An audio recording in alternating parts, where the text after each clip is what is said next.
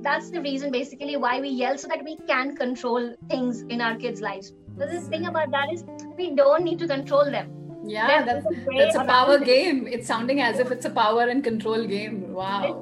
And this parenting, in this parenting circle, we call it the power struggle. And yeah. especially when we're dealing with two to four year olds, we try to tell parents that you need to avoid getting into a power struggle where mm-hmm. you are saying something and the child is saying something and it's about who is going to break. It's not like that.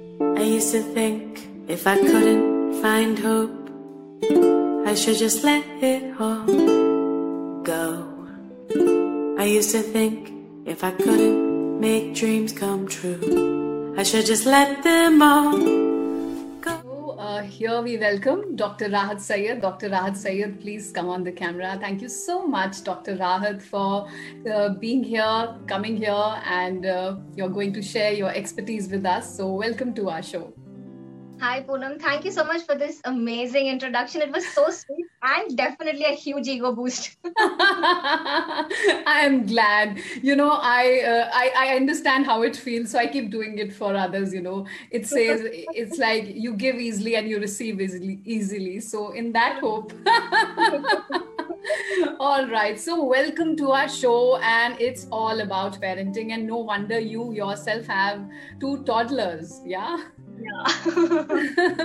So why don't you start with your journey? Like, how did you really start this podcast? And you have already written a book. So from where do you get find time? You know, uh, you're already into your practice, professional practice, and then you're also running. Not even running, like you're consistent and you are ranking in top 20 wow. I mean uh, congratulations for that first of all. Thank so you. Tell you us so you know in a very uh, tidbit just tell us about your journey. How did you uh, start this podcast journey? Uh, well actually i'd like to put it um, in a very positive note. The year 2020 was bad for many of us but for me it turned out to be great the actual deals that happened with me were in 2020 lockdown. Uh, I decided to take a little break from my professional practice. I've joined back now. But then in that gap, uh, I had nothing to do, and I've never been like that. Always been juggling things around. Just kids wasn't my thing. So Dr. Mommy Speaks happened, and then I wrote this amazing. Uh, I created a video content. It's more like a course, and it's called the Secret Society called Parenting. Uh, the title itself is so you know inviting and mystifying like secret society and about what parenting duh very interesting yeah uh, so, uh, so we've got that uh, video book out as well, and it's getting pretty good response. And uh, the podcast, it's like I always wanted to have one, but then where did I get the time from? It's been created only between 1 a.m. in the night to 3 when my kids sleep. Every night I had to stay up, and that's the only time you get uh, when you have two toddlers in your hand. I'll be very frank. Yeah. But then uh, now once you get consistent with it, so things have started to fall in place, and now I've started to get a bit more time because of organization, mm-hmm. and uh, things are starting to look good now.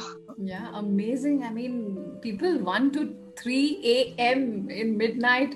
Uh, she's not sleep, uh, sleep deprived, but she's working on her projects, on her podcast and video content and books. Wow, writing book.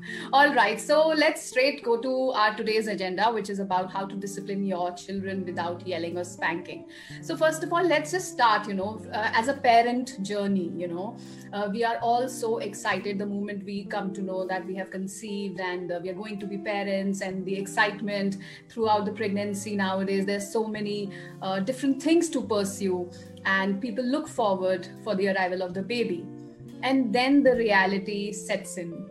Uh, you know the rosy pictures as they say going out yeah go out of the window.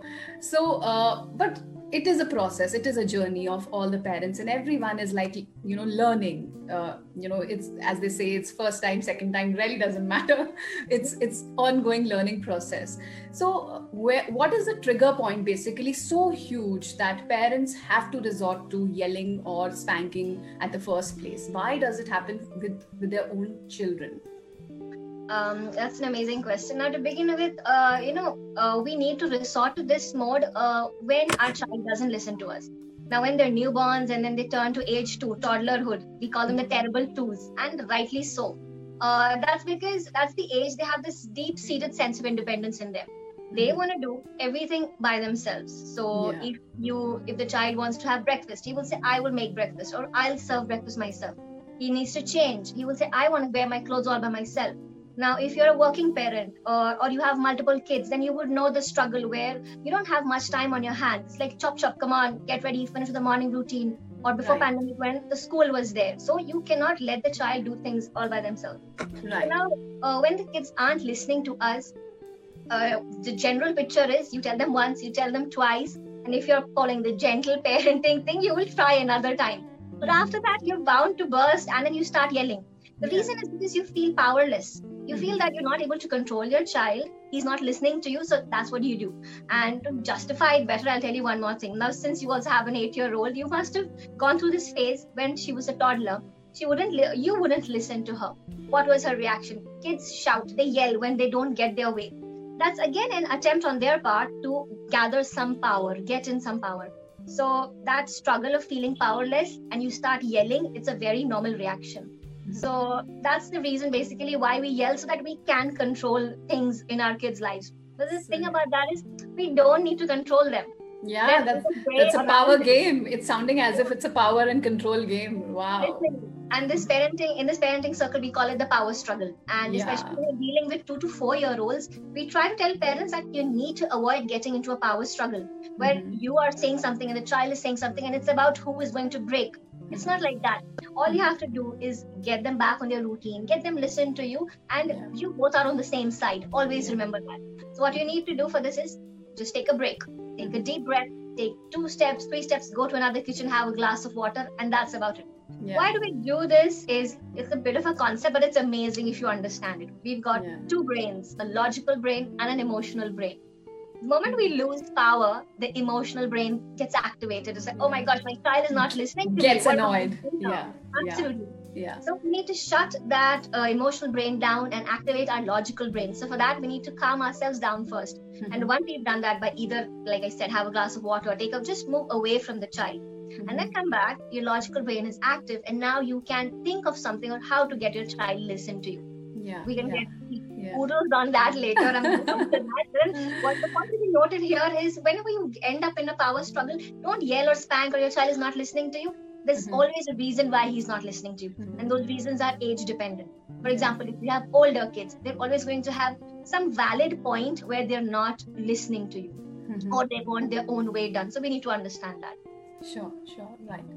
So this is one thing, uh, as you said that about power and control. How about impatience? Where do impatience, you know, seep in in this uh, power in in this power game? Yeah.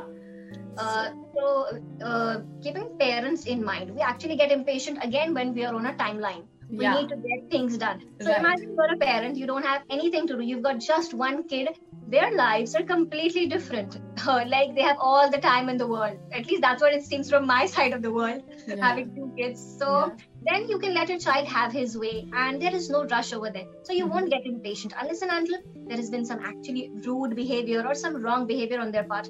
That's when you actually need to discipline them, and you might get impatient when the child isn't listening to you. So for even for this, again, what you need to do is, uh, you know, analyze the situation. Why is the child not listening to you? And being impatient is not going to help you. These children they have a way.